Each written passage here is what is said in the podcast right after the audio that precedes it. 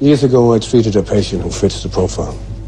A teenage boy who suffered from what I would describe as an identity disorder. This boy fancied himself a beast. During our therapy, he reported a moments of clarity. He understood in that moment he was an animal born in the body of a man. Kept a solitary life. He would hide and behave in ways resembling animal behavior. This kind of psychosis doesn't just slip through the system. Somewhere, someone would have noticed this. Well, this psychosis got inside of it somehow. Tamed it. Made a suit of it. He's an engineer. Or he understands engineering. He knows how to build. Built his beast. I'll say that's a attitude fit for darkness. Not knowing what else to say. Or pretending that it ain't familiar. You're listening to The Kasey Ferguson Show.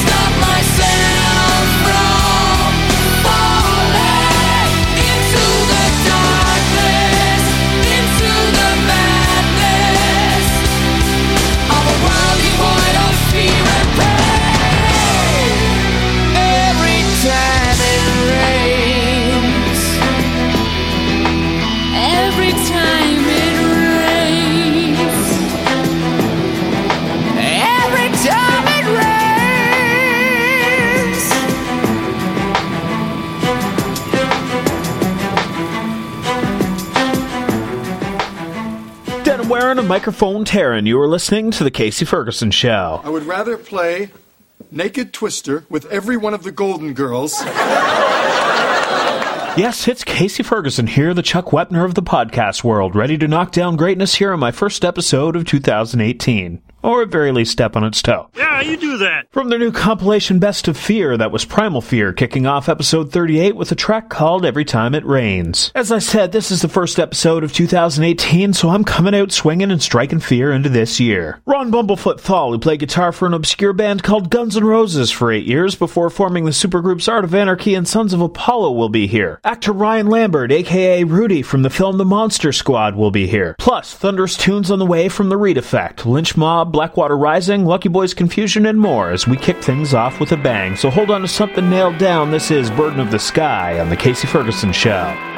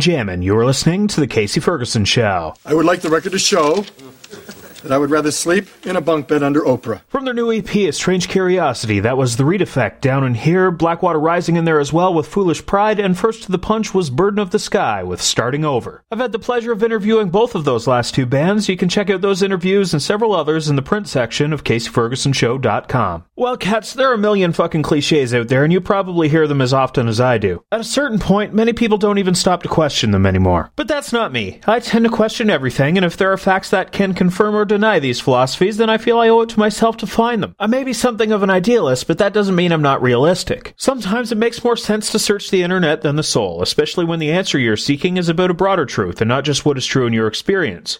For instance, once a cheater, always a cheater. You've heard people say it, but is it actually true? There might be more weight to the phrase than you think, according to a new study from the University of Denver. For the study, which was recently published in the Archives of Sexual Behavior, researchers had 484 people, 68% of whom were women, answer questions about at least two different romantic relationships. Of all the study participants, 44% reported having sex with someone outside of their current relationship during their study. Additionally, 30% of people reported finding out that their partner was unfaithful during the study. The researchers found that people who reported cheating in their first relationship were more than three times likely to report being unfaithful in their second relationship than people who didn't cheat. Those who knew that their previous partners had cheated on them were twice as likely to have their next partners do the dirty on them too. Go! Suspicion also appeared to be hard to shake as people who suspected their first relationship partners of cheating were four times more likely to report suspicion in later relationships. You might be thinking, well shit, Kasey, that's only one fucking study. Unfortunately, their finding is backed up by past research too. One 2016 study found that among people who had cheated in former relationships, 30% cheated on their current partners. That's compared to only 13% of those who had never been unfaithful whatsoever. Neil Garrett, a researcher at Princeton Neuroscience and co author of the study, said in an interview with Elite Daily What our study and others suggest is a powerful factor that prevents us from cheating is our emotional reaction to it. How bad we feel, essentially, and the process of adaptation reduces this reaction, thereby allowing us to cheat more. Holy shit! He added, with serial cheaters, it could be the case that they initially felt bad about cheating, but have cheated so much they've adapted to their ways and simply don't feel bad about cheating anymore. Another possibility is that they never felt bad about cheating to begin with, so they didn't need adaptation to occur. They were comfortable with it from the get go. Assholes! So, does that really mean a cheater can never change? Not necessarily. What these studies prove is that a cheater is more likely to cheat again, not that they actually will. Look, in the end, the odds are against you if you're in a relationship with a cheater, but now that you know the odds, it's up to you how you play them. Why don't you make like a banana and shit? Back to the music. This is Lucky Boys Confusion on The Kasey Ferguson Show.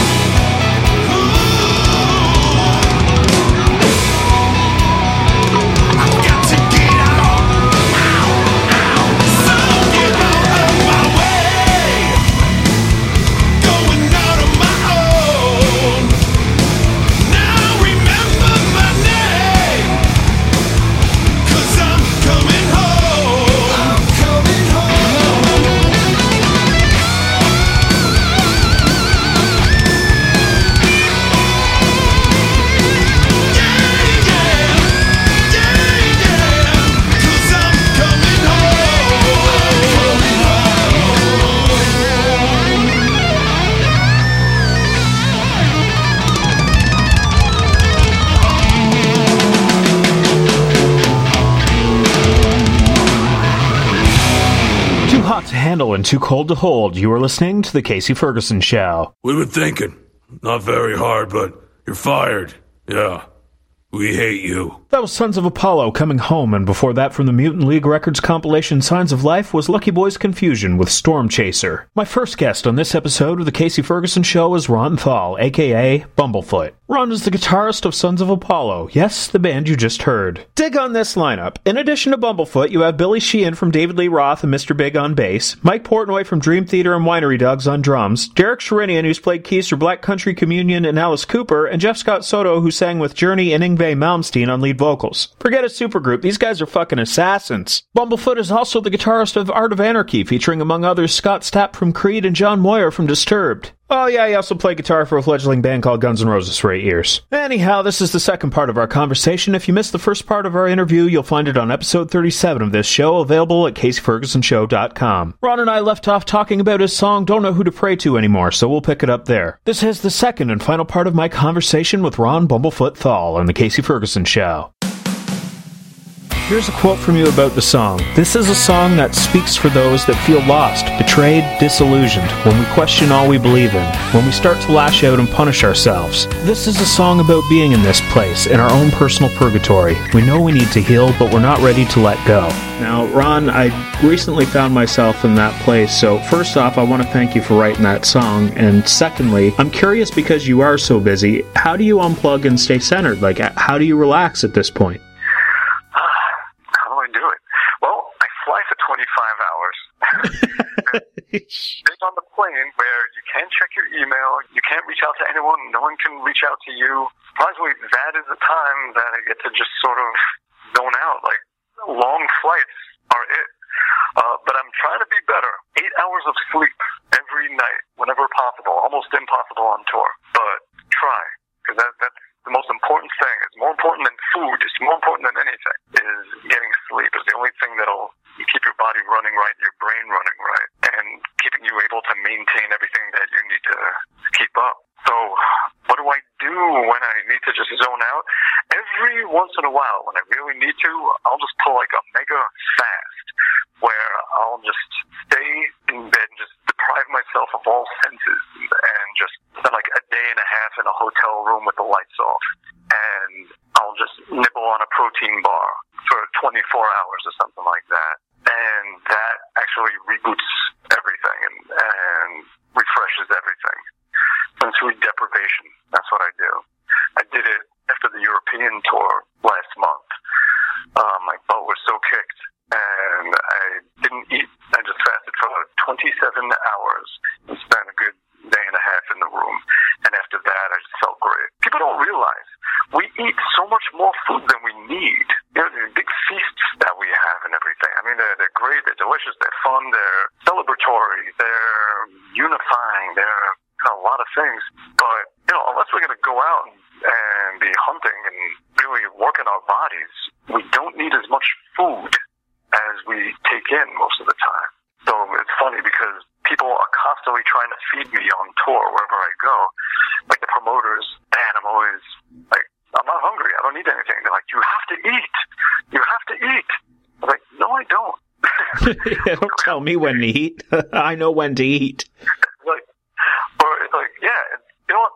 I'm 48 fucking years old. I know my body better than anybody, and I know what makes it work its best. So, yeah, that, that's the thing. Eating a lot less, being a little hungry, if you're going to eat a big meal and fasting afterwards. Yeah. So that that's what works for me is fasting, uh, sort of deprivation, and that helps me tune out and zone out and, and just recharge batteries. Oh, I can take that. Well, I, I think people are probably wondering, you know, when we're going to talk some music. So let's talk about the, the many things that you got going on here. Right off the hop, I think we have to talk about Art of Anarchy, uh, you know, generating a lot of buzz right now. And uh, I think I heard you say in an interview that you wrote like half of the latest record in like a week and a half. Is that true? Yeah, that, yeah, Art of Anarchy, that is a band with such a rocky history. You know, it started off in 2011 where two old friends of mine, they've been friends for good more than 20 years. And I used to produce their, their bands when they were younger and, and we just always stayed friends. And they wanted to start up a new band and, and just make the album that they always wanted to make. Uh, just uncompromised, no rules, kind of just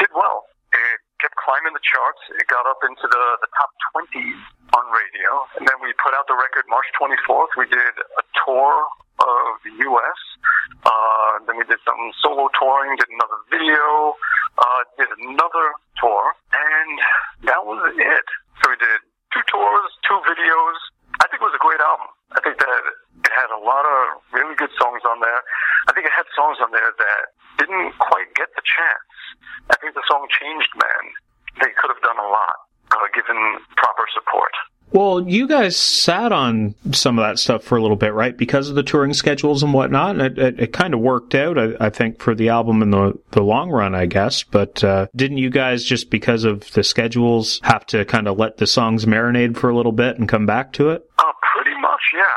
I mean, the five songs were done. They were like done. Like we could have put out an EP in in April of 2016. They were done, and it was really just waiting on touring, waiting on everything else for us to to continue. But it's, it's I guess it's good to have that. It's a good word, marinate. Just feel it out and see if you want to make any changes.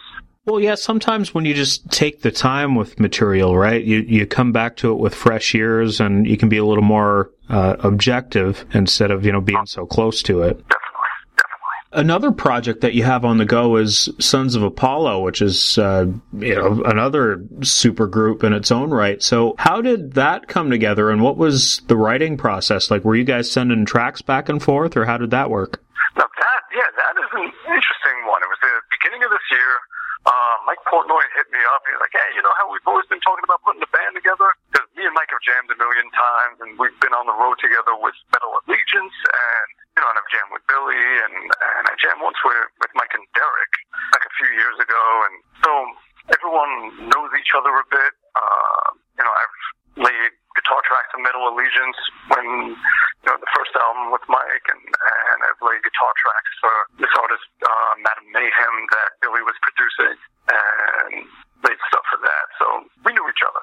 And Mike told me about the idea for the band that he had, like him and Derek, and you know this was their baby that they uh, had a vision for, and the idea was we would get into the studio just also just a week and a half, and we would write and record the album, whatever we could get done in that week and a half, however many songs. And that's what we did. We got together. Before then, I would send a couple of guitar ideas, little riffs and things to them, and, and Derek would send us ideas that he has, and, and just so we have something to start with when we get together.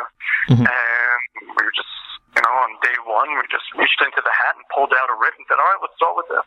And we started just jamming. We would take a riff and we would jam on it, and then instinctively say, all right, where does it feel like it should go next? And someone would have some variation or a new part or an idea or something, and we would jam on that. And, and after jamming a bit, it's like, all right, Jerry, track it. and he would hit record and, and we would play. So pretty much most of what you're hearing on that album was like a live, old school, the way it's supposed to be, guys in the studio playing together. There you go. Yeah, there's definitely something to be said about that. I, I spoke with uh, George Lynch was on this show a while back, and we were talking about that. I mean, it's just there's something that can't be replaced. You know, just getting a couple guys in a room and doing stuff live off the floor. Like you just can't get that certain chemistry. You know, when you get guys, you know, on the other side of the planet sending tracks back and forth, it you know just often doesn't have that. Well, yeah, when you're mailing stuff and then quantizing and, and yeah, yeah, you lose that natural feel that two people have when they play together. And as subtle as that feel is, it's what makes something work. It's what makes it great. It's what gives it a, a soul. It's what gives it a spirit. I always say if, if Led Zeppelin was starting today, there would be no Led Zeppelin. There'd be nothing. If they were quantizing the drums and replacing his drum sounds with those same stupid cardboardy, crappy, fucking triggered drum sounds, there'd be no John Bonham. If it wasn't a bunch of guys writing and playing together and letting their instruments be alive and organic and, and be the living things that they are. You know, and then if they started like moving parts and tweaking, it's like, oh yeah, Bonham's snare is lagging a bit. Let's put it right on the grid. You know, just picture like when the levee breaks. You know, instead of like a boom, boom, catch. It just like boom, boom, tap, tap, boom, boom, boom, boom, pop, pop, boom. It just would not have the feel. It wouldn't have the groove, that, that little pulse. All the things that make drums alive. And the drums are the foundation of everything. And once you take that away, once you strip that of its soul, you strip the music of its soul. Well, yeah, it's essentially you're taking the the human element out of it, right? Yeah, yeah. And that's what's missing. Why so much music today feels, and this is a word that I've heard other people use a lot of times, disposable. And I mm-hmm. just noticed that every time I'm taking an Uber to the airport, it'll be some kid in his 20s or maybe 30s, and he's listening to oldies. He's listening to stuff from the 60s and 70s, and I ask why. And they, I've heard people use the same exact word, and it's stuck. Yeah, today's music is just disposable. Uh, I want something that's real. I think a big part of that is that instead of technology being our assistant, we've made it our master, and we've bowed down to it, and we've handed it the crown. And, and with that, we've overused it, and we've become lazy and dependent on it too much. I couldn't agree with you more. So I think that that is something that that's missing today is, is the realism, uh, the, the human element of it all. And that's one thing that I'm happy to say that Sons of Apollo definitely has. You know, we weren't quantizing and, and fixing or anything like that. Like when I'm doubling my rhythm tracks, I gotta play along with the first part and nail it, and, and then one is on the left, one is on the right for like a stereo feel. But it's all everything is played as it should be. It was written together, it was performed together, and then it was kept as we we played it. Amen. What a concept. You know, there's a reason that people recorded all that time the way they did. It's not because the technology wasn't there, it's because they would have found a way. It's because that's what works. And that's when art was supposed to be art. Big debate right there, the art versus commerce. But uh, I suppose I should uh, move things along a bit. I don't want to hold you up too much longer here. But you got uh, you got some of your early material that's being re-released, right? Or, or is it out already? Yeah, yeah. In the mid 90s, I was on a label called Shrapnel Records. And Shrapnel in the US, it was Roadrunner in Europe and Japan. And my first two albums were on there. And the label, yeah, I don't want to crap talk the label, but there wasn't a ton of support. You know, they, they did what they did.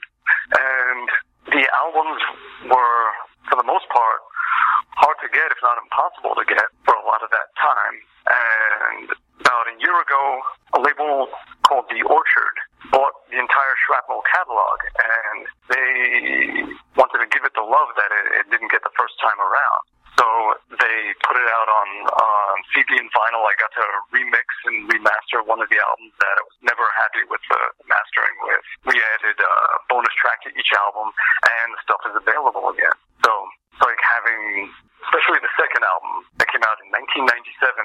20 years later, the album finally sounds the way it should, and available to people where it wasn't all this time. People couldn't get it. It's like having a brand new album, and wonderful. It's a good thing. Well, do any of these releases come with a Leonard Nimoy poster, though? That's what I want to know. Oh man! Oh my god! do you feel like um, telling the story, Ron?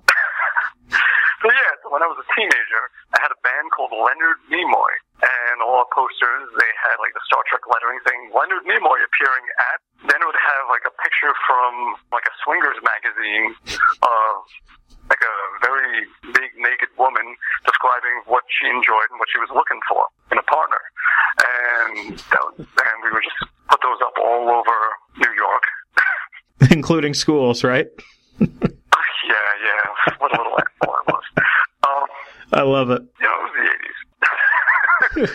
well, speaking of the 80s, I wanted to ask you about playing with Lita Ford. I mean, what, what was that experience like? Oh yeah, that was a blast. So that was an interesting one. She called me up. She had just played Sweden Rock, and it didn't go well. She called me from the stage. This was in 2009. She said, "Look, I want to make a bunch of changes. What are you doing this summer?" And I just happened to be off that summer. We Guns was taking a break, and I was like, "I'm free for the summer. What's going on?" And she said that uh, she wanted to put a new band together. I was like, "You sure you want to do that?" Because she had a great band, but he's like, "Yeah, yeah, I want to." Like, all right. So on two days' notice, she had a whole tour that was about to start. So we had two days, put a new band together, learned all the songs, and hit the road. And we played a lot of venues and casinos around the U.S. and festivals in Europe, and had a great time. Uh, at the time, you know, she was with her husband, and, and her two kids were there. And her kids were such characters. It looked just like the husband, just like little mini versions of him, like the same haircut, the same build, like these, it was like these three little ass kicking, like they could be professional wrestlers or something. And the youngest one, he loved ketchup. He was like obsessed with ketchup, and he would talk like Gilbert Gottfried. A guy walks into a bar. Joan Rivers is the bartender. He sees a sign over the bar that reads, Cheese sandwich a dollar fifty. Hand job ten dollars. He says to Joan Rivers, Are you the one that gives the hand jobs? Joan says, Yes, I am. He says, Well, wash your hands, bitch. I want a cheese sandwich. great kids. Both of them were great kids. But he was such a funny young little dude. He uh he would just be backstage like, Where can I find some ketchup? He was just a, a really he had a lot of character, the kid. And I remember we would come backstage and there would just be blood splattered all over the walls. Like, what happened? Who, who died back here? Done. Then you realize like it's ketchup. It was him just like fussing with the packets and the money squirting all over the walls. and it just looked like you know, it looked like a horror film. We had a lot of fun on that tour. It was a great, great fun tour. And Michael T. Ross, the keyboard player, man, that guy could play. He was amazing. He is amazing. Yeah, he's phenomenal. And the bassist of Trixter, PJ, he was the bass player for it. And yeah, we had a great, great time. Well, you'll have to give Lita my love. Give it up. You'd be eating alone in a women's prison. Yeah, it's been a while. I haven't seen her in, in a good couple of years. But yeah, excellent. Well, there we go. Like I said, give, give her a kiss for me when you do see her. And you, you mentioned horror movies there. And you've you've done some horror movies and uh, done some soundtracks and acting and whatnot. I'm a big horror fan. So uh, before we part ways, I wanted to ask you about some of your favorite horror films. Oh man. See, I like everything from the really just like dark, quirky, obscure kind of like gummo kind of movies, which isn't a horror movie in the sense of it's not blood and guts, but it just definitely leaves you feeling pretty horrified. Uh, let's see. There's, you know, a Serbian film from 2010. Oh wow, yeah, you're getting dark now. Uh-huh. Um, Martyrs, 2009, a French movie, definitely worth checking out as people are trying to sort of uh, go through severe pain and, and torture to the point that they disassociate and go to the other side and see if they can come back from there and, and what they, they can learn about the spirit world interesting movie. Uh, what else? You know, I gotta say, a lot of the classics, the 70s, you know, I Spit on Your Grave, 76, Chainsaw Massacre, and I love the remakes that were done. The, I thought the I Spit on Your Grave remakes were great. What else? The Omen trilogy, the original ones, yeah, they, they were phenomenal. Uh, what else? The Funhouse, 1981, The Funhouse. Oh, it's another Tobe Hooper movie. Yep, when the dude finally just pulls off his mask you just see that, that hideous face and just how everything goes downhill from there. What else? You know what I really like? The series of movies called uh, The Cube. Oh yeah, I, I remember that. Especially, I thought Cube 2 was a good one. But then I also like a lot of the weird B movies, like a lot of the ones from Troma Pictures. Oh, actually, I just had uh, Mark Torgl on the last episode of the show uh, from Toxic Avenger. Oh man, there you go. Yeah, yep, all that stuff. Uh, love those. Yeah, I used to watch a lot of weird. There was these Andy Sidaris movies called like Hard Ticket to Hawaii and Malibu Express that all had Sybil Danning in them. And She's coming on, actually. She's going to be on the show in a couple weeks. well, tell her I am a big fan and I love her stuff in the old Sidaris movies that she did. You say hello to Lita for me, and I'll say hello to Sybil for you. How's that? Beautiful. But yeah, yeah, horror movies, there's so many great new ones. Uh, God, where do you begin?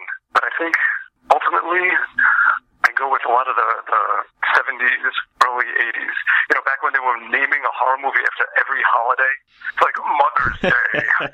yeah, April Fools, Silent Night, Deadly Night. hmm Yeah, there's a there's a whack of those. Linnea Quigley's been on the show a few times. Oh, nice. Yeah, I love I love that gal, man. What a what a hoot she is. Just a just a great gal, and uh, I dare say a lovely set of rockets.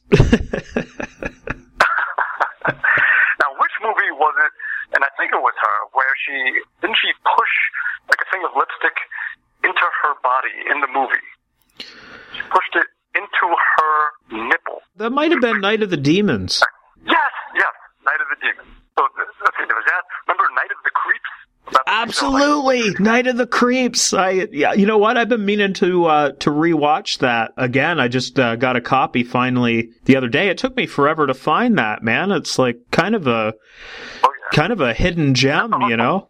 Yeah. Uh, What about Intruder? You ever seen Intruder? Intruder? I don't think so. It's uh, it's like a slasher, but it's set in a grocery store. Sam Raimi's in it. Uh, Bruce Campbell's got a little cameo in it. Pretty wicked, man. I highly recommend that if you're into slasher stuff and you know, kind of be fair and whatnot. It, it it's sort of it'd be a good companion piece in a way to uh, Night of the Creeps. I think good double header, double feature. About uh, Phantasm? All the Phantasm movies. Okay, there's Evil Dead, Evil Dead Two, and then um, oh, having a brain fart. What was the third?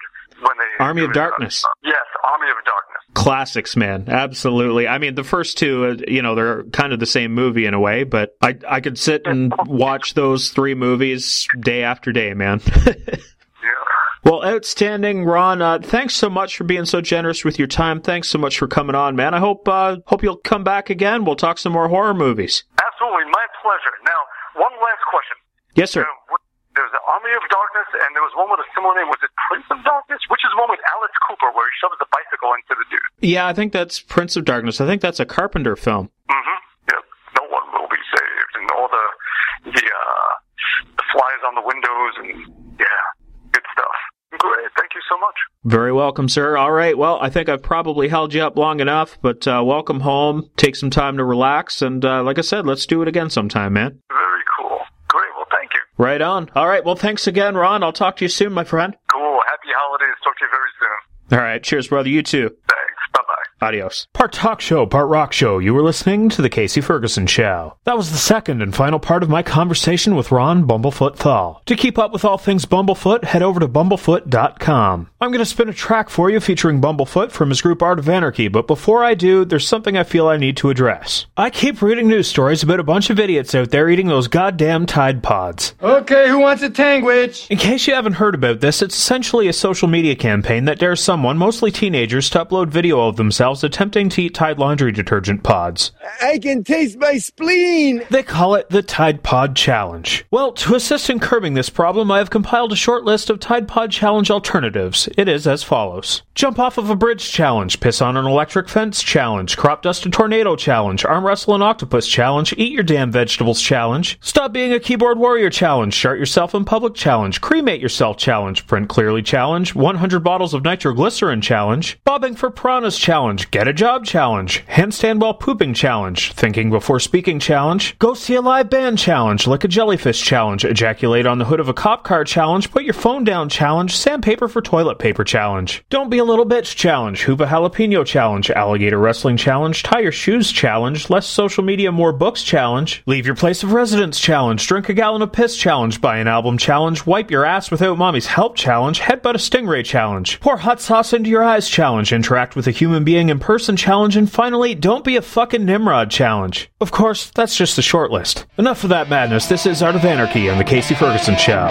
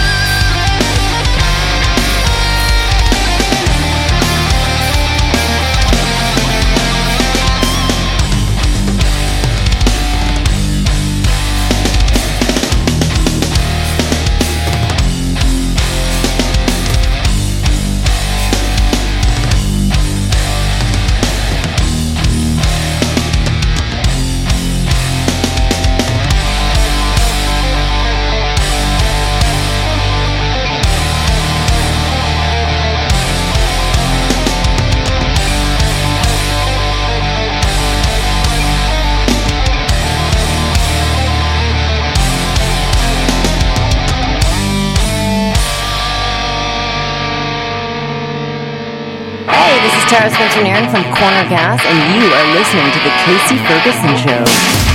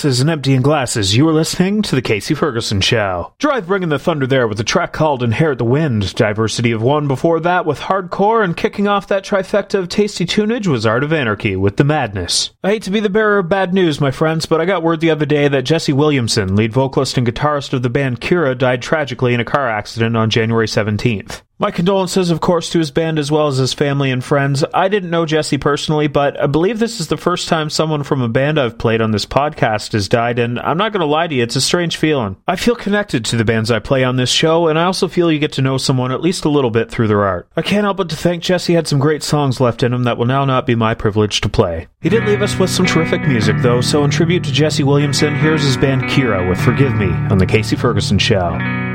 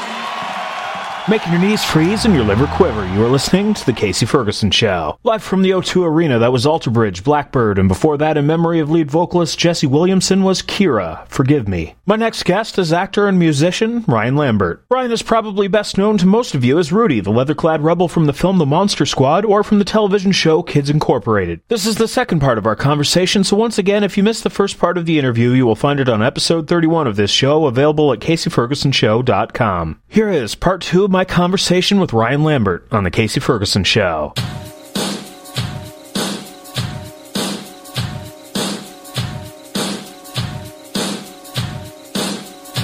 Now, I know you were only 14 when you played Rudy, and I know you know that you guys didn't realize that the film had quite the following that it does, and especially because you know the film didn't do so great initially. I mean, I'm still thinking like you know just your character and this or that. I'm thinking you got more ass than a toilet seat, even at 14. Uh, 14, maybe a little later. But, uh, yeah, I mean, from Kids Incorporated, maybe, you know, like getting out and meeting all the little fans and stuff when we used to play out live or something, or like do a personal appearance somewhere.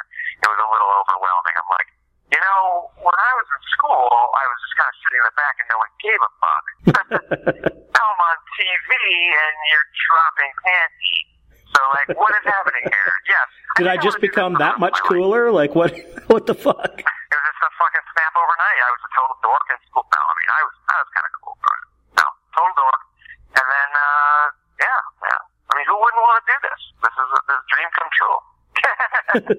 I went through the same thing with the the musician thing, man. I mean, I you know I couldn't get laid with a fistful of fifties in a fucking whorehouse, but all of a sudden, it's like, oh, he plays guitar, he's got long hair, like, oh, he must be cool. Like I wasn't, but they didn't know that. yeah, they drop right to their knees. And, oh, pick up this guitar really quick. Oh, I just played three chords.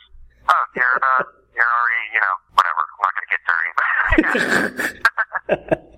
Well, I mean, I, heard this quote, and I forget who the actress was, but she said something to the effect, like, you know, she played this sexy character or whatever, and said that basically you would only get people that your character would get. So, I mean, were you, was there like a parade of reform school girls or something for you, or, or, you know, do you even find that statement to be true? yeah. Well, uh, I guess at the convention there's like a lot of like tattooed, badass chicks, goth chicks. They're my favorite. Uh, oh, they're your favorite goth chicks? yeah, no, no, no, oh my no, God. no. The love of my elementary school years was this little cute little blonde goth girl. Oh my god. Just like wearing like super long Cure t-shirts and like super like caked on black eyeliner and, and mascara and just scowling through the hallways. and, oh my god. I would have done anything for her. She was like, yeah. So anytime I see someone that remotely resembles that, I'm like, oh my god, my childhood. Uh. so, um, yeah, and, and there's a lot of those that come up, you know, and say hi when we're at these conventions, and some of them even have my fucking face tattooed on their arm. Oh, wow. so I'm like, okay, well, and then, you know, their boyfriend's next to me going, isn't that cool? I'm like, uh, so you're looking at my face while you're fucking your wife? Like, okay. yeah, awkward. I'm, in, I'm totally into that. That's fine. Or vice versa. Like, you know, guy has my, you know, like a Rudy tattoo on his arm, and then this girl like, you know, riding him and like staring at my face. Like, I can deal with that. I've had people oh, tell Well, that's me all that. I mean, I mean, I'm not even making this shit up. I've had people tell me that shit. So, I'm like, yeah, there's fucking sickos out there, but go for it, man. Power to you. Well, it's got to be weird because, like, your character in this thing, like, it's become a symbol, right? For just badass. Which is funny because if you dig deep, and if, if, if you don't mind getting a little heavy right now, Always up for getting heavy. if you think of if you think of all these characters that you would consider badass or cool or whatever, like the, the personification of James Dean and Rebel Without a Cause, I mean these guys, and, and even Rudy to that extent, like who I mean obviously he's modeled after those kind of guys, uh, Fonzie or whatever. Well, there's a few lines, you know, that where, where Ashley's character Phoebe says, you know, I heard he killed his dad. You know what I mean? you know, he's in junior he's so mysterious in a way. But the truth of the matter is, is like none of that shit is true. This guy is not cool. He, these, the clothes look cool. The boy is not. James Dean's character wasn't cool in Rebel Without a Cause. He was a loner. He was fat. He hated his family. He hated everything. He was he was he was a freak, and uh, he was misunderstood. Not cool at all. Zero cool. Like what makes people cool? Uh, Fonzie like didn't have parents, so he logged on to this family, and like you know, he thought of uh, Mr. and Mrs. Cunningham as his parents because he didn't have parents. You know, but it's all like surface personification. I always tell people like, you know, take the clothes off of Rudy, take the leather jacket away, take the fucking cigarettes out of his mouth, put the fucking Ray Bans away, put a fucking pair of nerdy glasses on him, and a polo shirt, and like then and still say those lines that he says. You know, it's a different character. Absolutely. So you can just hope that you know some of that gets across when when you do do these kind of roles. That uh, you know you always make sure that there's an underlining factor and not just some cliche bullshit character. And like you know, you look at uh, Norman Reedus on Walking Dead. You know, there's some deep shit going on there. Mhm. He may look like a badass or act like a badass, but man, that guy's sad. He's sad, and he's a sweetheart underneath all that bullshit, and he cares. But when you first got that band of brothers together, you know, he was like the outsider and like, fuck off, man, whatever. But, you know, you slowly let him into the squad, and what happens? Look at the end of Monster Squad. Rudy's like all happy and smiling and hugging everyone, you know? Well, he found a place to belong. Exactly. Exactly. That's all those guys ever want. All those characters ever want. Just belong to a, a squad or a gang or a group or whatever. All they want. They just want friends. Now, was there any talk, you know, from Fred Dekker or, you know, even just an internal chat with yourself about, you know, weaving some subtext into the character? I was a little young to understand, like, you know, method acting and things like that. Although I was enrolled in a lot of classes in Los Angeles, um, you know, I took some Stella Adler. I was with a few other, like, private coaches and stuff. But, you know, it was still, like, I wasn't there yet. Like, it took me another maybe, like, five or six years to understand what all of that represented and what it meant. And I was just kind of going through the exercises at the time. But when I got the Monster Squad, and for the, the first thing I did was go to wardrobe, and they were trying leather jackets on me. Before we even started rehearsing or doing anything or shooting, I was, uh, you know, they were they were fitting me for the wardrobe. So I was, uh, they had all these leather jackets lined up, and they said, "How about this? Try this one on. Try this one on. Let's see if this one looks right." And they were taking Polaroids of me, and um, the woman, I can't remember her name, lovely woman, um, she gave me this one leather jacket. I put it on, and she goes, "Oh, this is the one. This looks perfect on you." And I said, "Yeah, it doesn't feel right. This doesn't feel like something I would wear." And she looked me straight in the eye, and she goes, "You're not playing you."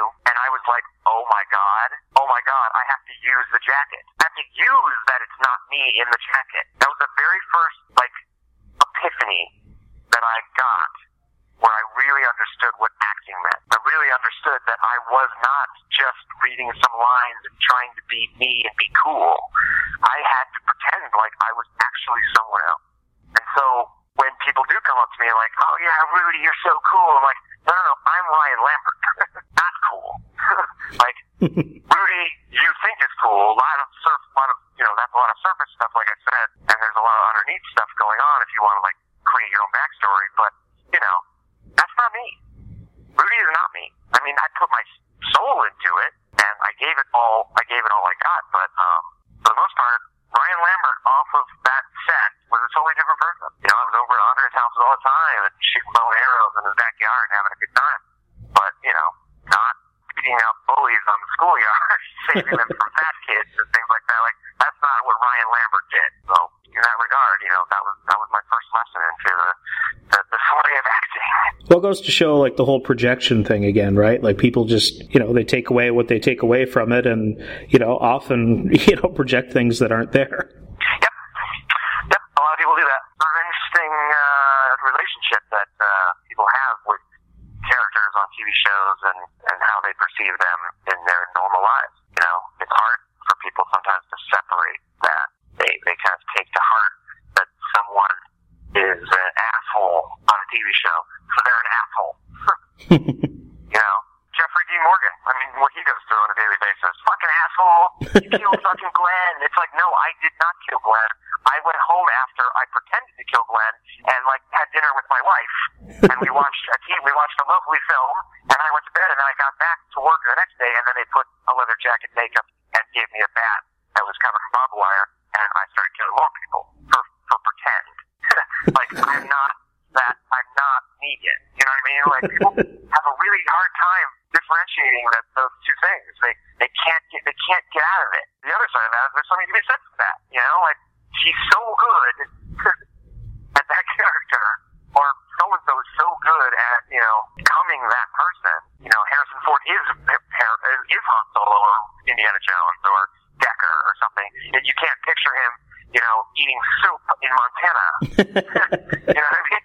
You know, he's just he's fucking swinging on a, from a whip in the you know in Venezuela or something. You know, so. I just totally had that image of like Harrison Ford sitting there like, this is some really good soup. There's some really good soup. Really smug. Yeah, super smug. He's like, yeah, soup, whatever, fuck soup. Don't even like soup. You know who does the best imitation of Harrison Ford ever? Who's that? Uh, Mark Mark Hamill. Oh yeah? Yeah, you can. Find, I think you can find probably find it online. He did it on um, he did it on Nerdist on, on Chris Hardwick's podcast. He, he did a little Harrison uh, on on. Oh, I can see that being awesome. Mark's great with the voices, like the Joker and all that. oh, it's so per- it's so perfect. It's uncanny. It's like holy shit, you really got it down. I remember I was complaining to Harrison that my hair didn't match from the last scene and it was bad for continuity. And Harrison's comment was, Hey, kid, if the audience is looking at your hair, we're all in big trouble.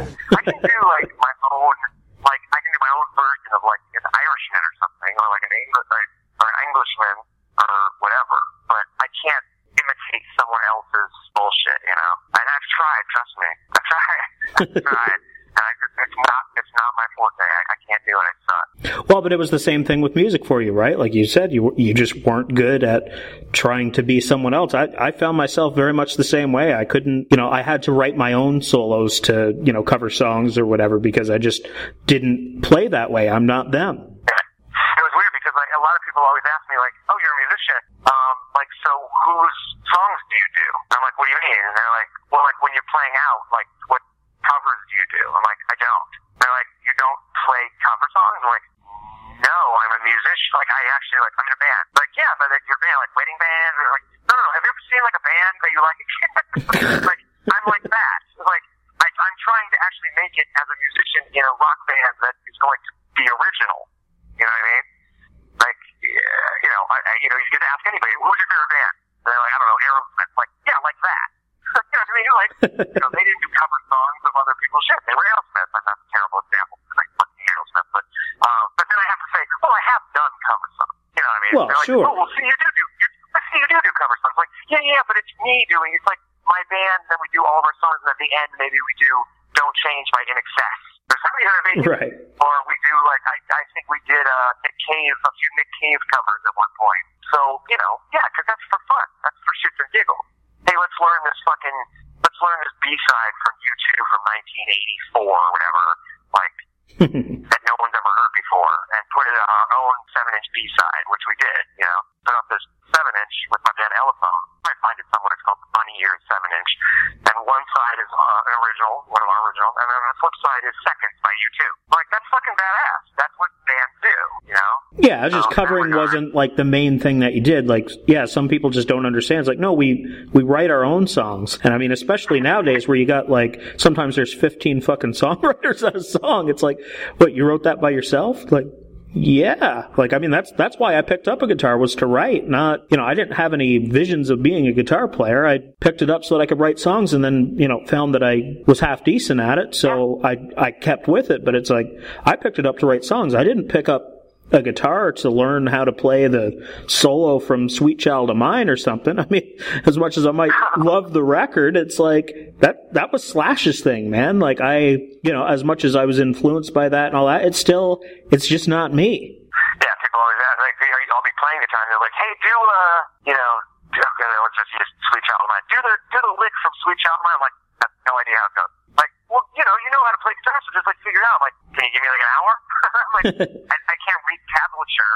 No, I, I'm not that kind of musician. I'm like Bruce Springsteen. Like, I don't know how to write notes down on paper, you know? I don't do that. I'm not, uh, Beethoven, you know what I mean? it's like, uh, I'm, I, you know, I don't think Keith Richards sits down like writes out like sheet music when he's writing a song, you know? Like, no, I just know how to fucking play the guitar and I know how to sing. The end. You know, and I'll make it up and, and you know, someone else can write that shit down if they want to. but uh here's the chord. I know you know, I can read chords. If you said A minor to D seven, I'm there. Know exactly where it is. But you showed me that on a scale or something, I'd be like, I don't know what that says. yeah, all great to me. Just say, just say D, write the letter D, and then put a seven above the D. That's a D seven. I'm like, great. No, I know what we're going. How many measures does that go for? Mostly, I don't need to do that because I'm the one fucking writing the music. yeah, exactly. Yeah, but I don't need to read. I don't need to read my own shit. I know how the song goes. Um, but you know, whatever. I'm going off on a tangent about that shit. But yeah, I'm just, I'm, I'm literally just like, first of all, I'm left-handed, so no one ever, ever no one ever could teach me how to play guitar. No one would. No one would. I, I went to a class once in, at McCabe's in Santa Monica when I was eight, and I brought my guitar with me, and it was strung left-handed even. And I had it left-handed, and I looked around the class, and everybody was holding their guitar the other way. And the teacher goes, "No, no, no, no, it goes the other way." And I said, "No, that that doesn't feel right." And he goes, "Like you're left-handed, huh?"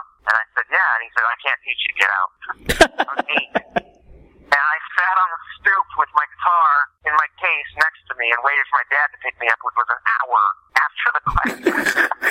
like, so I just sat there. and He's like, "How was it?" And I'm like, "How was what?" Didn't do shit. Like they wouldn't teach me. So I Yeah, it was great, Dad. 11, my- yeah, thanks, Dad. Thanks for humiliating me. Uh, you couldn't have told me that this was the wrong way to hold a fucking guitar. um, By the way, you're still got to pay this prick. oh, of course. uh, the, the, uh, um, obviously, it wasn't until like a few, you know, years later that I realized, you know, fucking Jimi Hendrix, and then obviously years later, Kurt Cobain and Paul McCartney was left-handed. You know, fuck everyone. Left-handed people fucking kick ass at playing guitar. But uh, except me, I can only do. I don't wail like those people do. Um, but yeah, my mom bought, went out and bought me what was called a Beatles Bible. And it was sheet music, but it did have the chord structures. So it, it had the boxes where it tells you where to put your fingers. I knew all the Beatles songs because my dad is an aficionado of, of uh, 60s, 50s and 60s rock and soul music. Um, he knows that. He'll tell you who played tambourine on an Animals record that you never heard of. um, so, so I knew all these songs just ro- rolling around in my dad's, you know, convertible Jensen Healey, listening to eight-track tapes of Linda Ronstadt and the Beatles. I knew all this shit. So I opened up the book. It was, you know, it was in alphabetical order. I think the first song was Across the Universe. I looked at that. I knew the song. I looked at the box and said, "Oh, you put your finger there. If you, if you put your finger here, if you're right-handed, then it must go on this other side of your left hand." And that's what I did. That's how I learned to play guitar. fucking Beatles, Beatles Bible. If you're, if you're left-handed and you want to play guitar and no one will fucking teach you, go buy the Beatles Bible. You'll figure out how to play guitar. John and Paul teach you, man. They know everything. Yeah, they uh, they were no slouches. They uh, they did okay. Yeah, they did all right. They did all right. call me kooky, call me crazy. That Paul McCartney might have a future. He might have a future. I mean, when, when, they, when they put your face on a pillow, I, you, you're, you're good. You made it.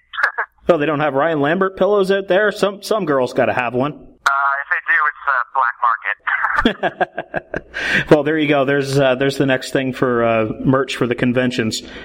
Ryan Lambert pillows, little Rudy pillows for the uh, the hot goth gals. I'm working on Rudy Panties, so we'll see wh- where that goes. Ah, there you go. Rudy, eat. Rudy, I'm not gonna eat up. Awesome. Thanks so much, man. Uh, it's really been a blast talking to you, and yeah, I'd love to do it again sometime. Just email me. Let me know when uh, you want to do this again. I'm down. Outstanding. All right, man. Well, it's been a pleasure having you on. Uh, you take care and have a good time at those conventions. All right, man. Thanks a lot. Take care. Cheers, brother. Part talk show, part rock show. You were listening to the Kasey Ferguson Show. I'm taking that silence for fucking support. That was the second and final part of my conversation with actor and musician Ryan Lambert. You can follow Ryan on Twitter at Ryan Lambert111 and check out his podcast with fellow Monster Squad member Andre Gower at ryanandandre.com. Let's talk more rock. This is Lynch Mob Blackheart Days on the Kasey Ferguson Show.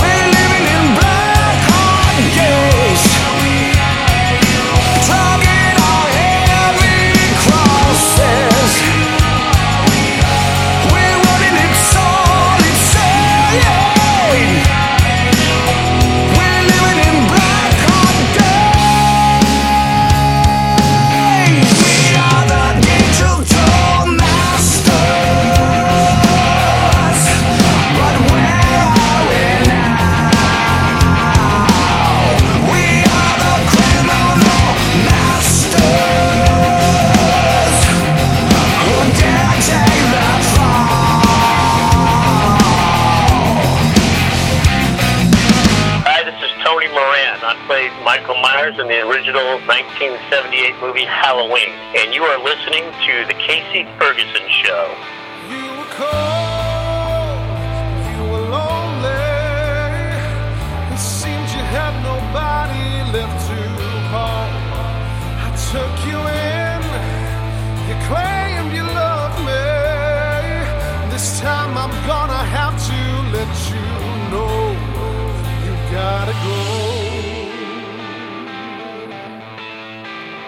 Gotta go.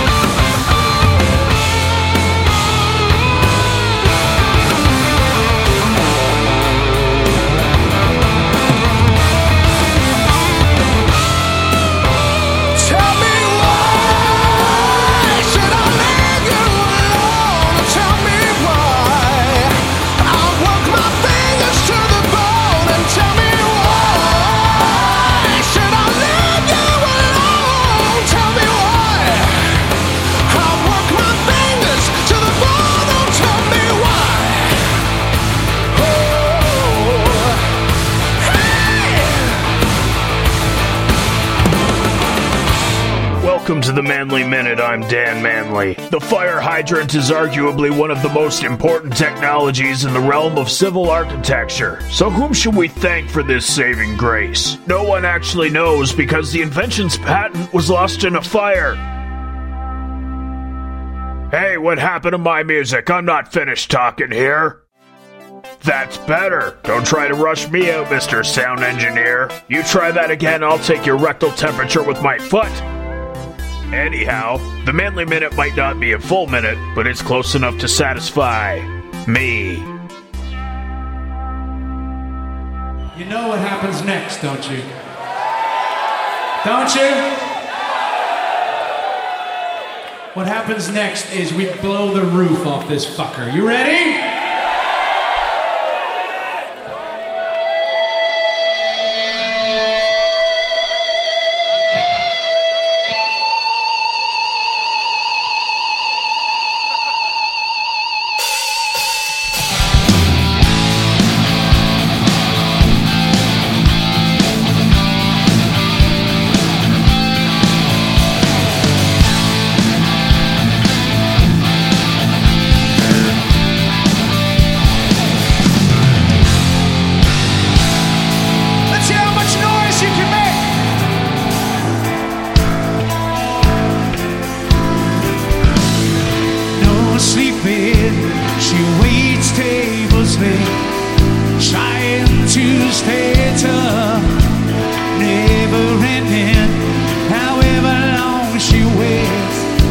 It's just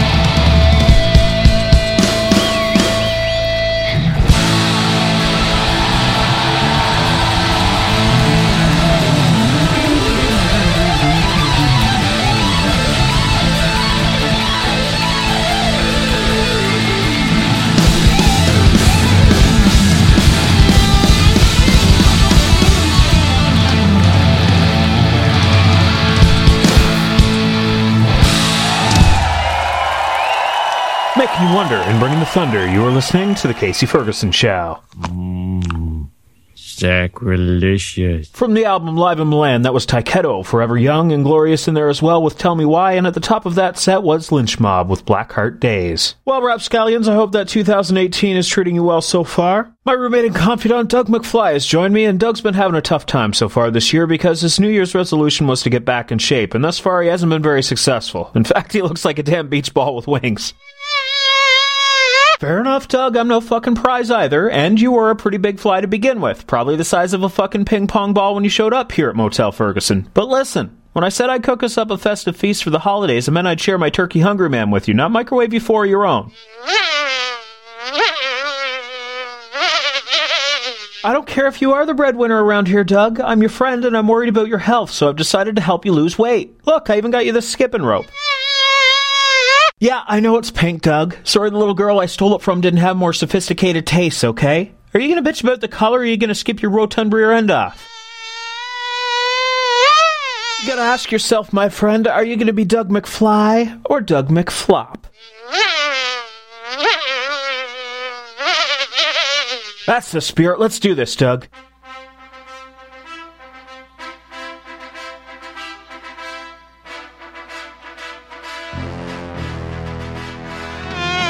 There you go, attaboy Dougie. Skip, skip, you bastard! You're a machine, a machine, I tells you. Is that the fucking Terminator? Aw, shit. Uh, is that it? Hmm. This might be more of a long term project. That's okay, Doug. We'll keep at it, buddy. I'll be sure to post some updates on Doug's fitness progress between episodes on Facebook at The Kasey Ferguson Show, so be sure to check in from time to time to see how old Douglas is doing. Back to the music. This is Dishwalla, Maze Lake Garden on The Kasey Ferguson Show.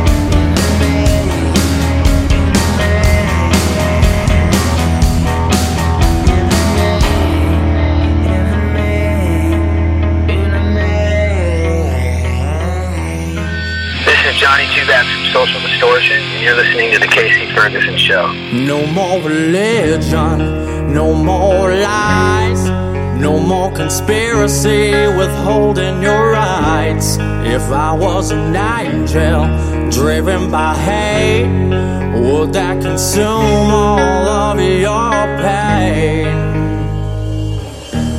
There's no mistaking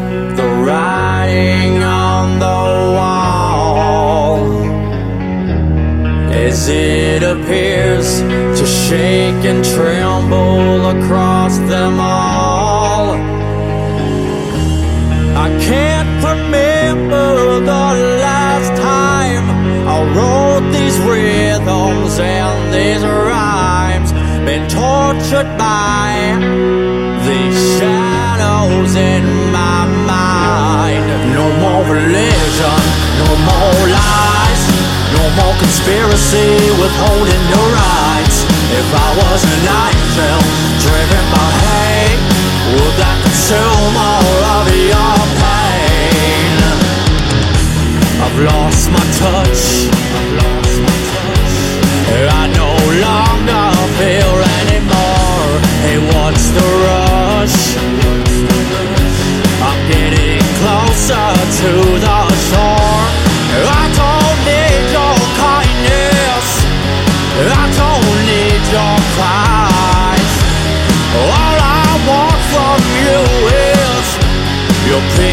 Mind. No more religion, no more lies, no more conspiracy withholding your rights. If I was an angel driven by hate, would that consume all of your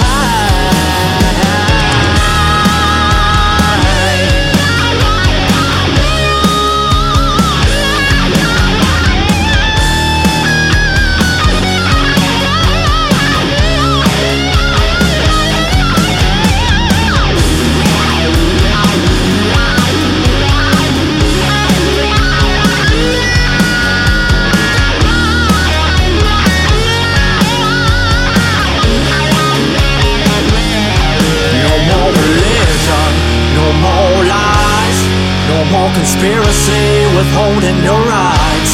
If I was an angel driven by hate, would that consume all of your pain? No more religion, no more lies, no more conspiracy withholding your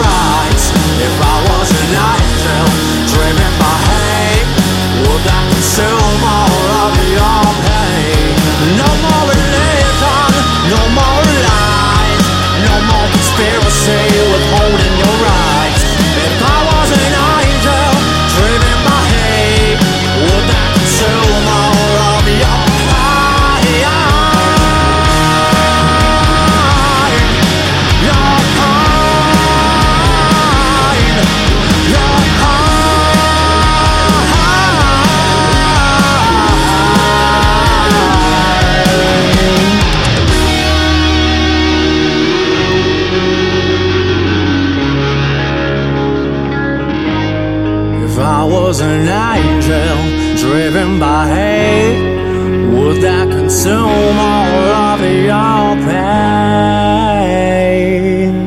All killer, no filler. You were listening to The Kasey Ferguson Show. Count on it, pee drinking crap face. Brand new music from Saint Tragedy there. That was No Religion. And before that, you heard from Dishwalla. The track is called Maze Like Garden. Well, Wildcats, as I was producing this episode of the show, I was in touch with comedian and comedy writer Tracy McDonald and found out that she was coming to Canada to headline some shows at Absolute Comedy in Ottawa, February 13th to 18th. Since she's not going to be back in the Great White North for six months or more, I decided to make her something of a last minute addition to this show, which is why I didn't mention her in the open. For those of you not familiar with Tracy, here's the lowdown. After conquering the comedy landscape in Canada, Tracy exploded onto the American comedy scene with unprecedented voter support on CBS's new Star Search with host Arsenio Hall. She was the first comedian to not only win the finals, but also beat out the winners from previous seasons. Tracy was awarded a two year development deal with CBS and the grand prize of $200,000. Tracy performs regularly at the Comedy and Magic Club, the Ice House, the Comedy Store, and the Laugh Factory, plus all over the United States, Canada, and soon England as well. Tracy is an international headliner and has recently been heard on Bob and Tom Radio and has appeared on Comedy TV, Gossip Queens, Comics Unleashed, the CBS Early Show, and has hosted the Hollywood E Network Celebrity Slim Downs. Tracy also writes customized material for new and famous comedians and has been published by Frank and Funny Cards Incorporated. I'm going to play for you a bit of Tracy doing her thing in Vancouver, and we'll head right into the interview all in one shot. So here's a bit of Tracy's set from a recent Vancouver show, followed by my interview with comedian Tracy McDonald on The Kasey Ferguson Show. Funny and talented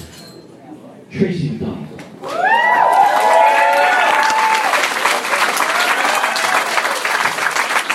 Let's give it up for Kevin Fox and Michelle Shaughnessy.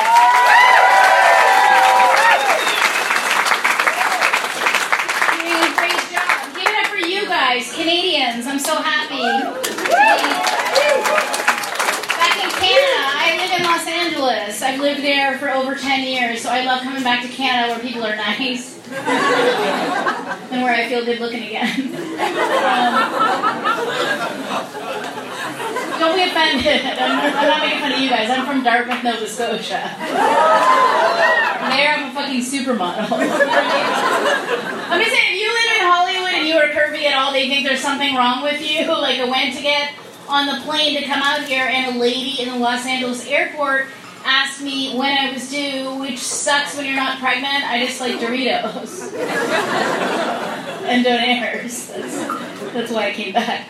But um, I didn't want to embarrass her because I'm a friendly Canadian, so um, I didn't want to tell her I wasn't pregnant. There's all these people about to get on the plane. So I just made something up. She's like, what are you due? I was like, fuck, I don't know.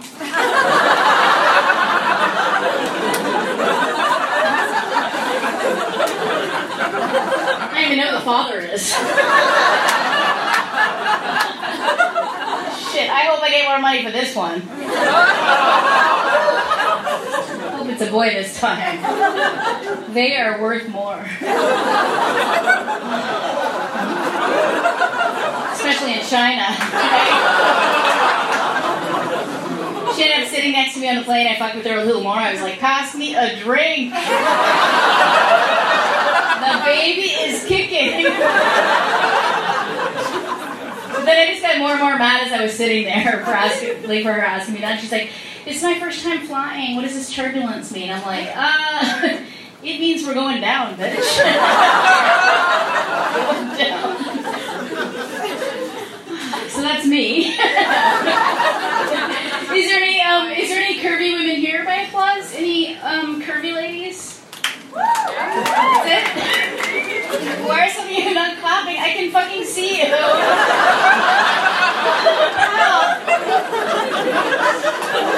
I didn't say fat. I just said curvy. I don't know. A lot of guys like it. It's just that sometimes, you know, if you're too curvy, you get a bad compliment.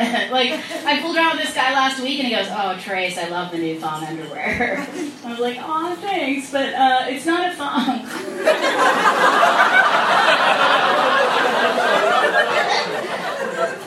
yeah, they're just stuck. So.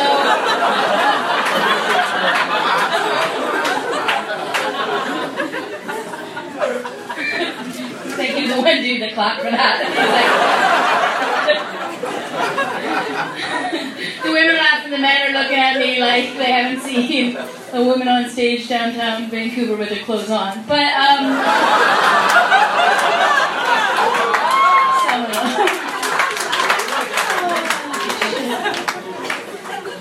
No, this is fun. I like you guys. you guys are good. My ex-boyfriend lives out here. He dumped me. Um, like a year ago, I've been trying to get back at him. I've been sticking pins in a voodoo doll. That's what my therapist told me to do. And um, I ran into him today. He lost weight and he quit smoking. Turned out I was just giving him acupuncture.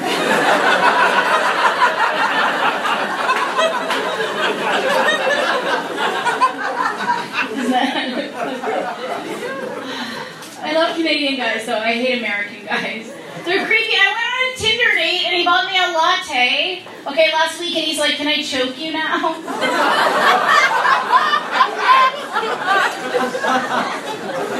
and I was like, "No, I don't have health care." I know. I did not see Louis C.K. again, but um.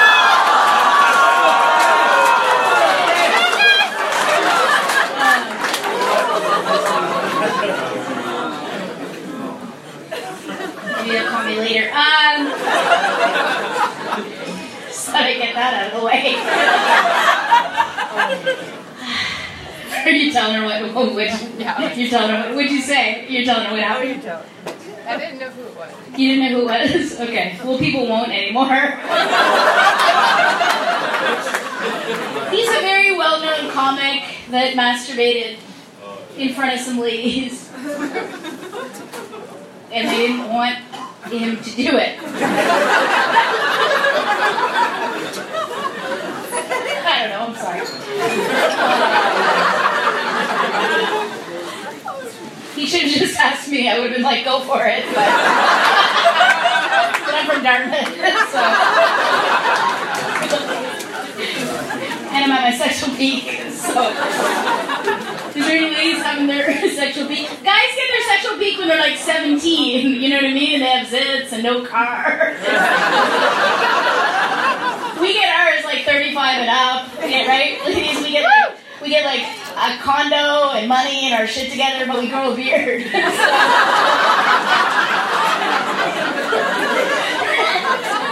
Ah, it's really tough.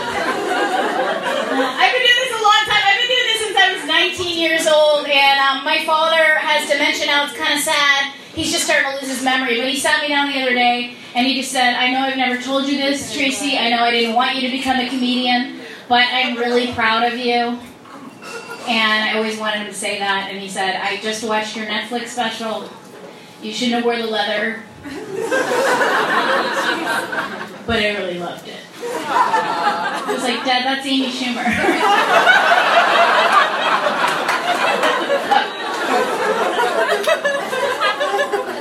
Turned out he was just fucking with me anyway. He's like, I know. I was like, she's got millions of dollars. She has a boyfriend. she does anal. So, um, it's a joke, you guys. My 73 year old father did not say the anal part. There's nothing wrong with Amy. She's doing amazing. I'm very proud of her. I'm just saying, like, I know that Michelle was talking about this earlier, but, like, I don't really talk about my vagina much. A lot of women do. I'm not really a dirty comic, but I I don't talk about it much because uh, I'm over 35 and I live in LA, so not a lot of people see it.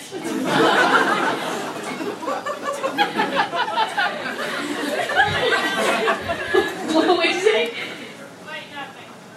What? Lighten up, Vancouver. Oh, lighten up Vancouver. Okay, that's the sweetest heckle ever.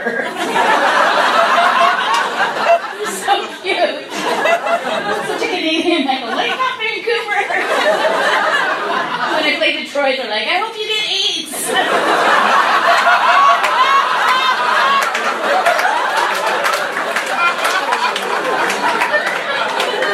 You're right though. Lighten up Vancouver. The only thing I know about Vancouver is you guys are always right? You're not uptight, you're just high. You're like, oh shit, this is the best karaoke night ever.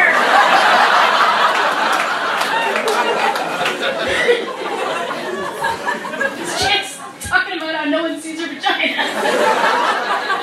anyway, I also don't have health care, so I had to go to Planned Parenthood. I had to go to Planned Parenthood last week just to get a checkup, okay? And um, the woman, um, she checked me and then she said, I have to talk to you. Here's some upsetting news. You just, I'll give you a moment after I tell you, but she just said, I just want to let you know, um, you know, your vagina is extra small, so you probably won't be able to have children. And it's, it's just really small. and I was like, tell your friends.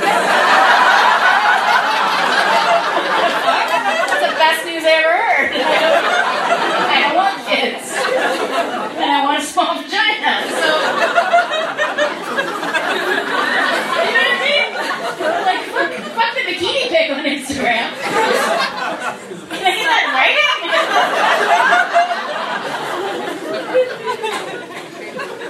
All right, this is Kasey Ferguson. You are listening to The Kasey Ferguson Show. I have comedian Tracy McDonald on the phone. Tracy, I tried to get a hold of you, and you didn't answer the phone. I thought we were going to have to break up, but of course, you had the good sense not to be with me in the first place, so. I was planning. I was trying to play hard to get. I actually have two phones don't ask, but you're calling me on my burner phone, and I have another phone. So Burner phone. uh, I know it's just it's good for everybody to have an extra phone. The only problem is if you have a burner phone, people make assumptions about you. They either think you're a drug dealer or a prostitute. And uh, the last time I was hanging out with, he's like, "Are you a prostitute? Because I have money." But I just have it as an extra phone as a backup in case. It's always good to just have an extra cheap phone in case in case your phone dies or you can't get to your iPhone. And so I have two.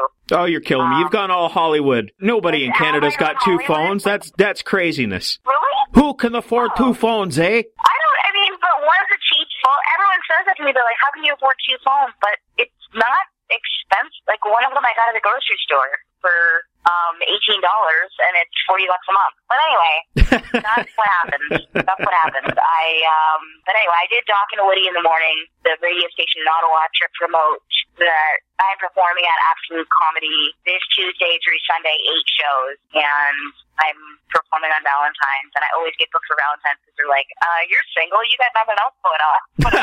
I'm always wondering why people want to go on a date on Valentine's and see a single female comic? That's what I don't understand. But I got the booking. Well, I guess it's one of those things. Maybe they're like, oh, well, you know, watching someone else feel bad will take my mind off of feeling bad. I don't. Think it makes them really happy. Like, and and when I, I mean, I think I'm staying in a condo this time. But usually, when I stay at a hotel on Valentine's, they're like, "It's Valentine's. We have a dinner for two special," and I'm like, "Send it up, send it up to my room." it's like, can I come with the dinner? Absolutely not.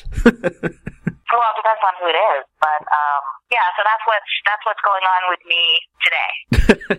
All right, well, tell you what, I'll, I'll show up in Ottawa with some uh, gift certificates for Burger King and uh, see see where that where that gets me. Oh, that would be really sweet. Yeah, that's more than any LA guys do. It's like the, the I don't know. Do you know what's going on in Hollywood? You know all this, like Me Too, and you know, right? Like, What with all the Weinstein shit? yeah, you know all the stuff that's going on with like Aziz Ansari, Louis C.K., Harvey Weinstein, Kevin Spacey. It's like it's really hard for me because I wanna, you know, I'm a single woman and I wanna, you know, meet guys and go on dates and all this stuff. And now guys are super paranoid. Like I had a guy come over a few nights ago I had, you know, my lingerie on and all that stuff. You know, we're making out and he's like, Is this consensual? Well, uh, yeah. I guess you can never be too careful. Interview.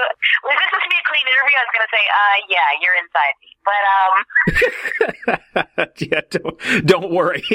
I don't think the listeners are going to blush listening to this show. guys are really paranoid with the Me Too movement now. Like I, I when I'm with a guy, I want him to be romantic. Like you know, now in Hollywood, there's the three words you always want to hear from your boyfriend, which is, "Is this consensual?" Yeah, you, you got to make sure these days, folks. Got to be careful. Yeah, you have to be careful now. And I'm being really serious, though. You, you do. It's it's uh it's pretty crazy out here. I don't know what it's like in Ottawa. I think people are just cold.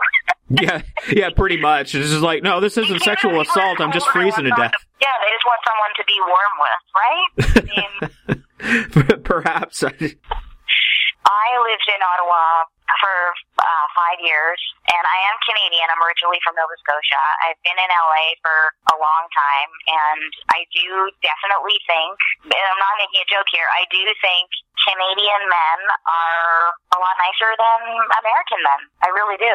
I mean, I'm not saying there's not jerks in in all countries. I'm just saying that you know, I went on a date with a guy here in LA and he bought me a latte and he's like, Can I choke you now? And I'm like, No, I don't have health care.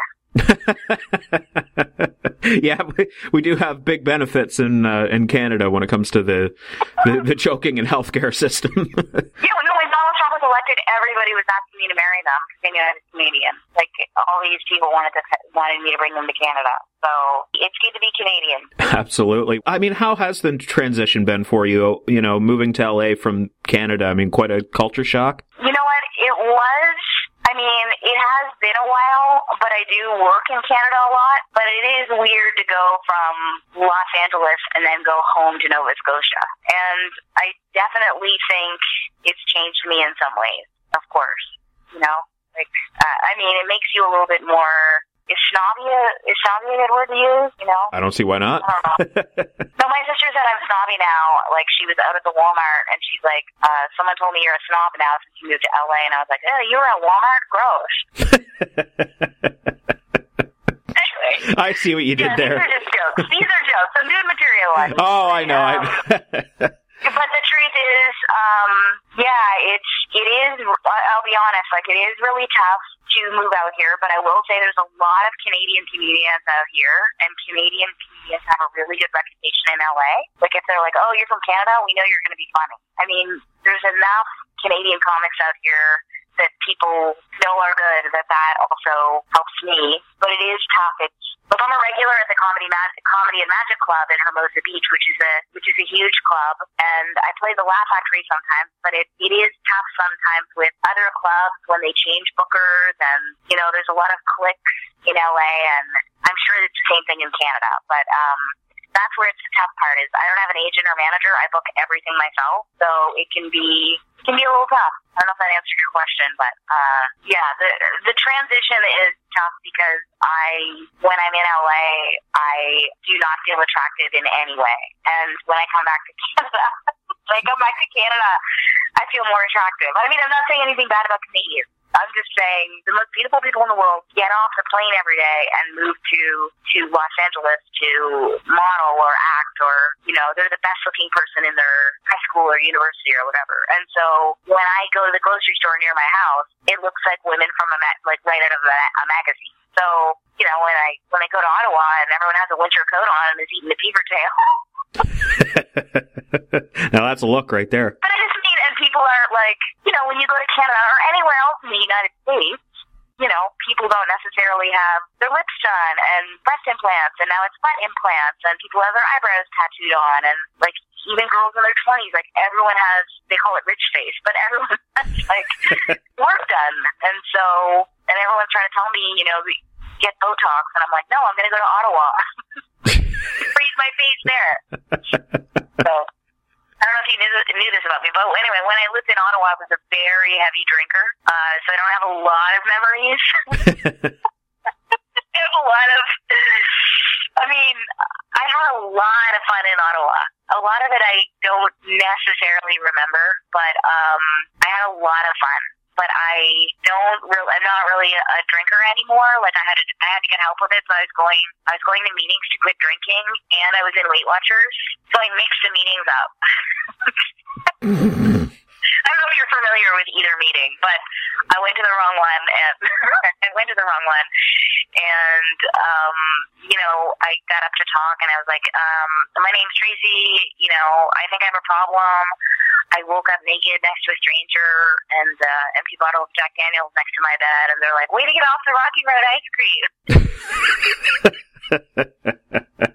it has a lot of points. Jesus Christ. Don't you see? Don't you see why I should be on every radio station in Ottawa? I mean, they should have me on. Absolutely. Well, no, no one's listening to the radio these days, so they need to do something. Oh, you mean more people are listening to podcasts? You got it. Okay. Yeah, I'm a shameless self promoter. I'm sorry. I'm trying to give myself a pat on the back here because nobody else will. God dang it. No, I think that's amazing. I think um, me and my friend, me and my friend started a podcast out here, but we haven't uploaded anything yet. And uh, it's tough because whenever she starts dating someone, I don't hear from her. Oh, one of those. That's tough when you have a podcast partner because you're kind of at the mercy of the partner. So it was good when I did radio today, but I just, you know, you just kind of uh, keep them laughing. you know what I mean? You can't get into. That's what's great about a podcast. That's why everybody wants to listen to a podcast. They're like, wow, I'm. Everybody's telling me their whole life story, right? Can you say? Yeah, I mean, you, you certainly can get into things that you can on commercial radio. And I just, because people ask me still, because, you know, podcasts, al- although they're very big and you have a lot of celebrities doing them, it's still not as big in Canada. So I get a lot of people asking me all the time, like, well, what's a podcast? So I tell them it's like craft radio. You know, it's like you like craft beer, you want something with more flavor and, you know, more care and whatnot put into the product. That's what a podcast is. You know, it's uh, there's something for uh, for every flavor palette, if you will. Well, that's very smart of you because I'm telling you, every single comedian out here in LA has a podcast. Like every single, eh, literally every person. Even I shouldn't just say comedians, but like everyone you talk to has a podcast. So if if you're in a place where there's not as many, that's actually really smart. I am so smart. I am so smart. S-M-R-T.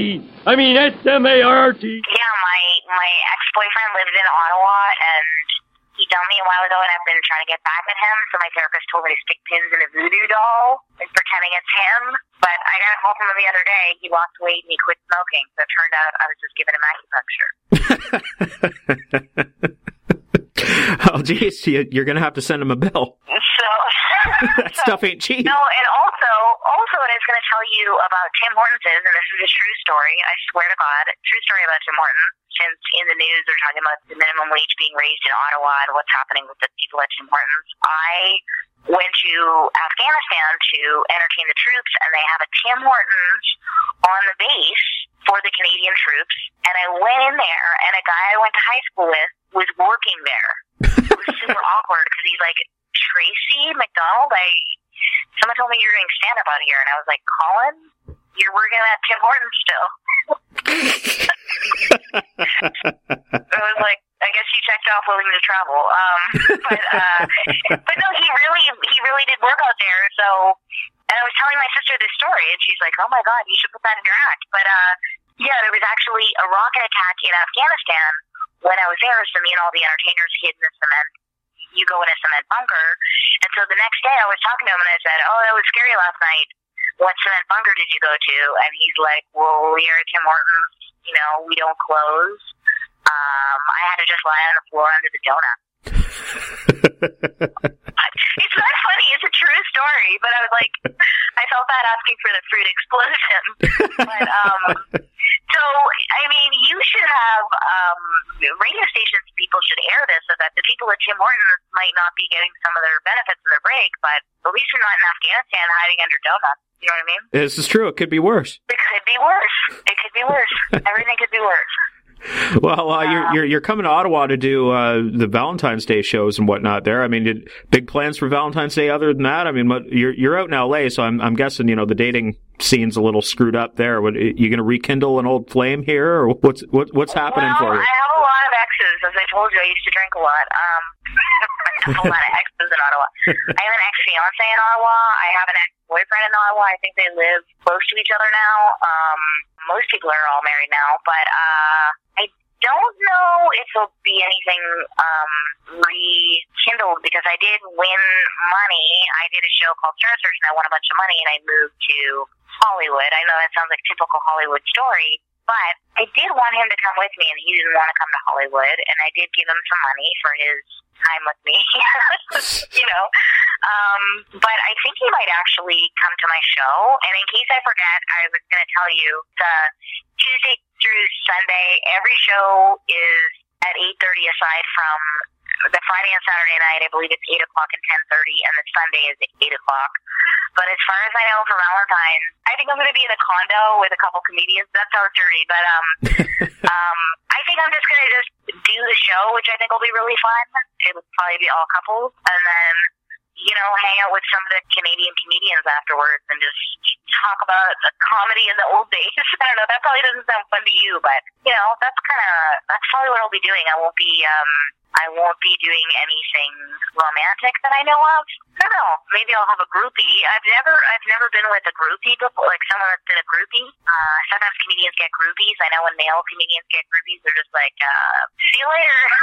but women comics don't typically get it's not like when you're I feel like when you're a male comic, women are just like, Oh my god, you're so funny and a lot of women wanna, you know, be with a funny guy.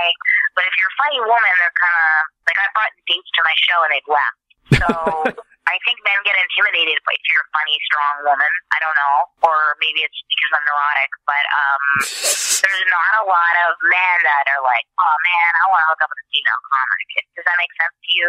Yeah, no, I, I I get what you're saying. I mean, there's a lot of chicken shit guys out there. Well, I think I think they did it. They literally did a study of um, it's a docu- this British documentary, but they literally did a study and said uh, funny women don't get as many dates or attract, attract as many men. More of them are single, and I.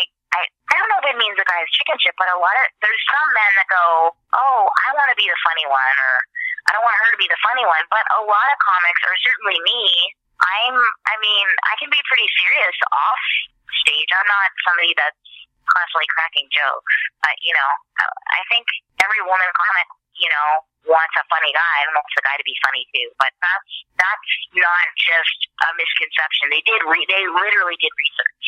I want somebody to watch watch the documentary. I was like, why would I watch that? I live it. but it, it's just a little bit tougher. They think you're going to make fun of them, or they think you're going to put them in your act, uh, which it's actually a very big compliment to be put in an act. A Absolutely. I mean, I, I came from the music world, so, you know, I think it's just like writing a song about someone. It's like be honored, you know, wh- whatever is said that the person cared enough about you to, to do so. Yeah, it's a huge compliment. Unless you're saying something really mean, but I mean, Well, I'm not Alanis Morissette. yeah, no, just I just had like I've had people say, "Oh no, am I going to end up in your comedy act?" And I just think, well, no, I don't think so. I mean, if you do, that's a huge compliment, whether it's mean or not, because it means I don't know. It means I'm thinking about you and speaking about you on stage, and I don't know. It's, yeah, they didn't get too deep there, but Ah, that's okay. We, we we could use a little more depth on the on the air. I think. And in order to keep our broadcasting license, we devote Sunday night dead time to public service shows of limited appeal. We'll get wrapping this up, but you've you've got an album out, right? I do, I do. I have an album on. um If you buy it on iTunes, I make one penny. That's good coin. I have an album on CD, baby, and uh it's just called Tracey MacDonald Live in Los Angeles, and and people can Google it. I think it's nine ninety nine, and uh it's got a little bit of my old stuff because people always like a bit of the old stuff, but it's got a lot of newer material, and uh yeah, I'm I'm working on my third album now, but um the one that's out, the Live in Los Angeles one is it's only like a year and a half old or something. But yeah, it's on CD baby. If people want to follow me on Facebook, it's at Trace Comic. Twitter is Trace McDonald, and uh, Instagram is I believe it's headliner Tracy McDonald. But I'm I'm pretty easy to find. There's me and there's a bodybuilder. It's kind of funny. There's a bodybuilder from Nova Scotia named Tracy McDonald, and we've fought over websites before. Uh, but I've made fun of her on the radio and forgetting that you know she's from Canada too and lives in California, but she you know found out anytime I made fun of her on the radio, and she sent me a message. So I'm I'm not going to make fun of her anymore. I'm just saying if anyone Googles me right now that's listening to your podcast and is like, oh yeah, I'm going to look up Tracy McDonald in a bikini, you'll find Tracy McDonald in a bikini, but it won't be me. It'll be the bodybuilder Tracy McDonald in a bikini, and she's very jacked. Grease me up, woman! Okie dokie. Well, they always say in life people are three decisions away from being homeless, and I think stand-up comedy is the first one.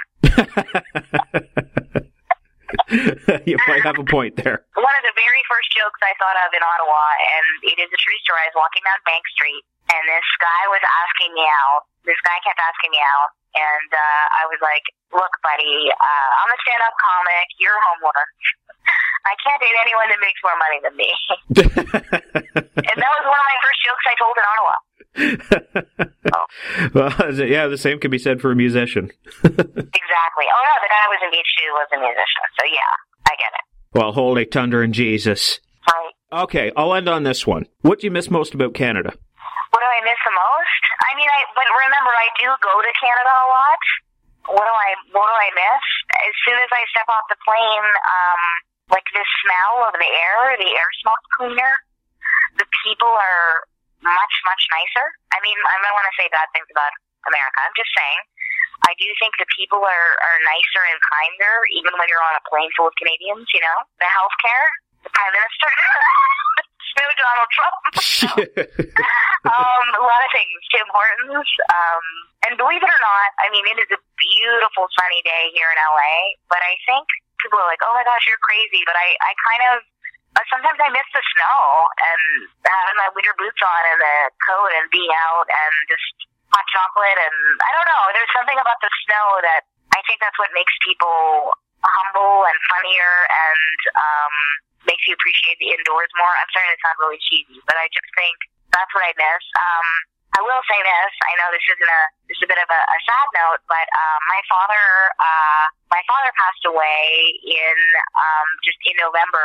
I was very close to my father. He was the whole reason I became a comedian, and I my first Christmas without him. So I was out here in Los Angeles at a place called Veggie Grill, and I got a little jealous because I saw this, you know, this father with his daughter, and he was obviously, you know, getting her a meal, and they were, you know, they were sending us cash. I was thinking, maybe it's my father. And I was like, that's so sweet. And then I saw him grab her ass, and I realized, oh, that's her sugar daddy. This is LA.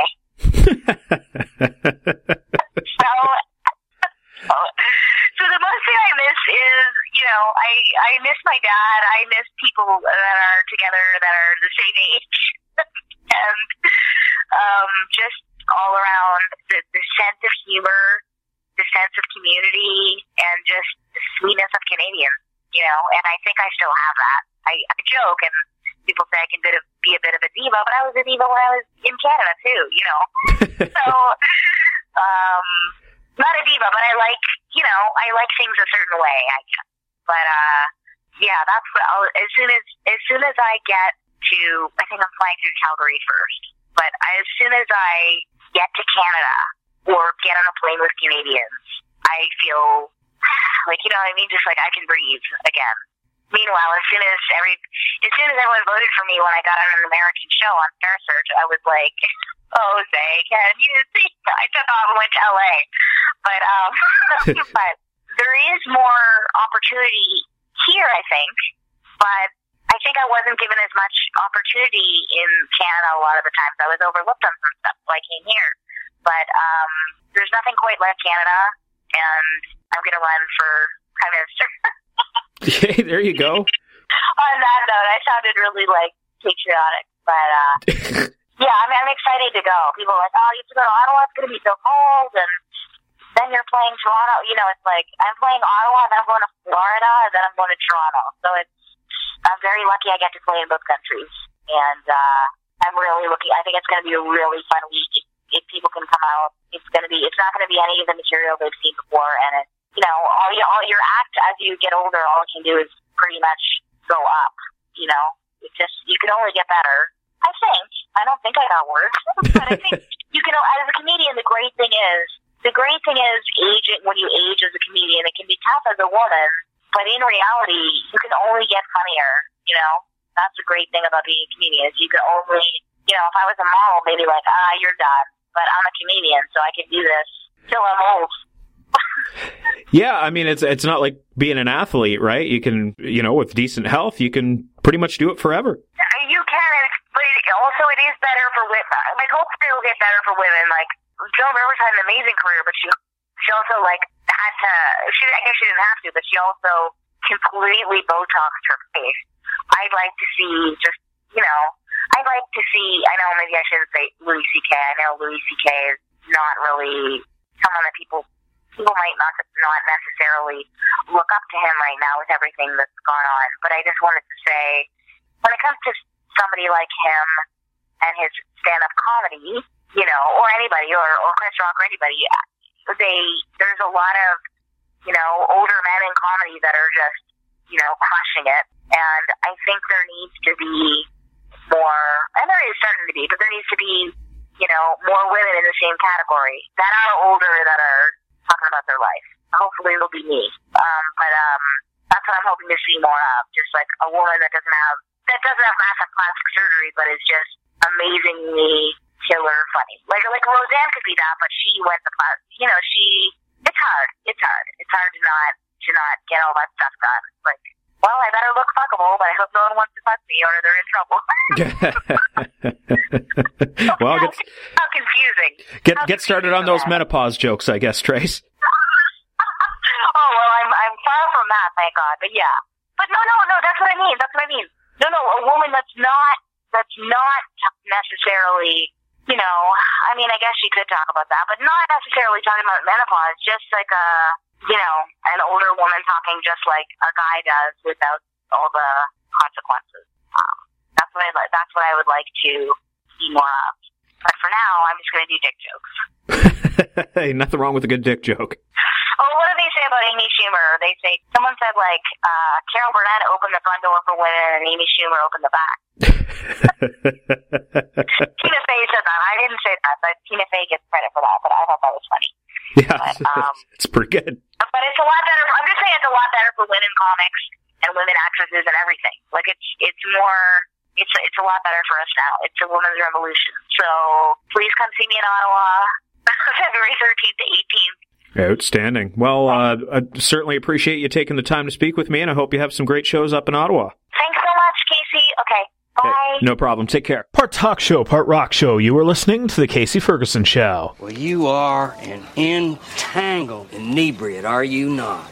This happens to be a rig and contraption of my own devising against repeated accidental falls that has temporarily malfunctioned. That was my conversation with comedian and comedy writer Tracey MacDonald. Once again, Tracey is performing live at Absolute Comedy in Ottawa February 13th to 18th. For reservations, hit absolutecomedy.ca slash Ottawa or call the box office at 613-233-8000. You should do that. You should do that right now. All right, Rapscallions, it's time for me to shut things down, and I know that because there's a strange smell in the air. Not the usual smells here at Motel Ferguson, such as my hygiene-deficient neighbors or the aroma of their crack pipes and or urine. I just put a tea in the microwave without any water and burned the goddamn thing like a fucking moron, so that tells me I shouldn't be touching or doing much of anything.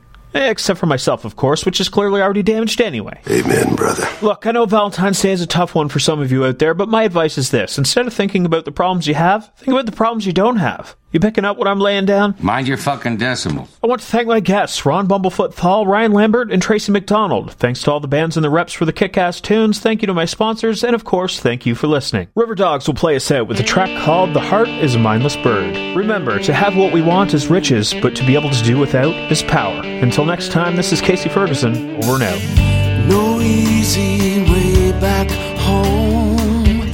No faster way to go. Only lose your way. Yeah.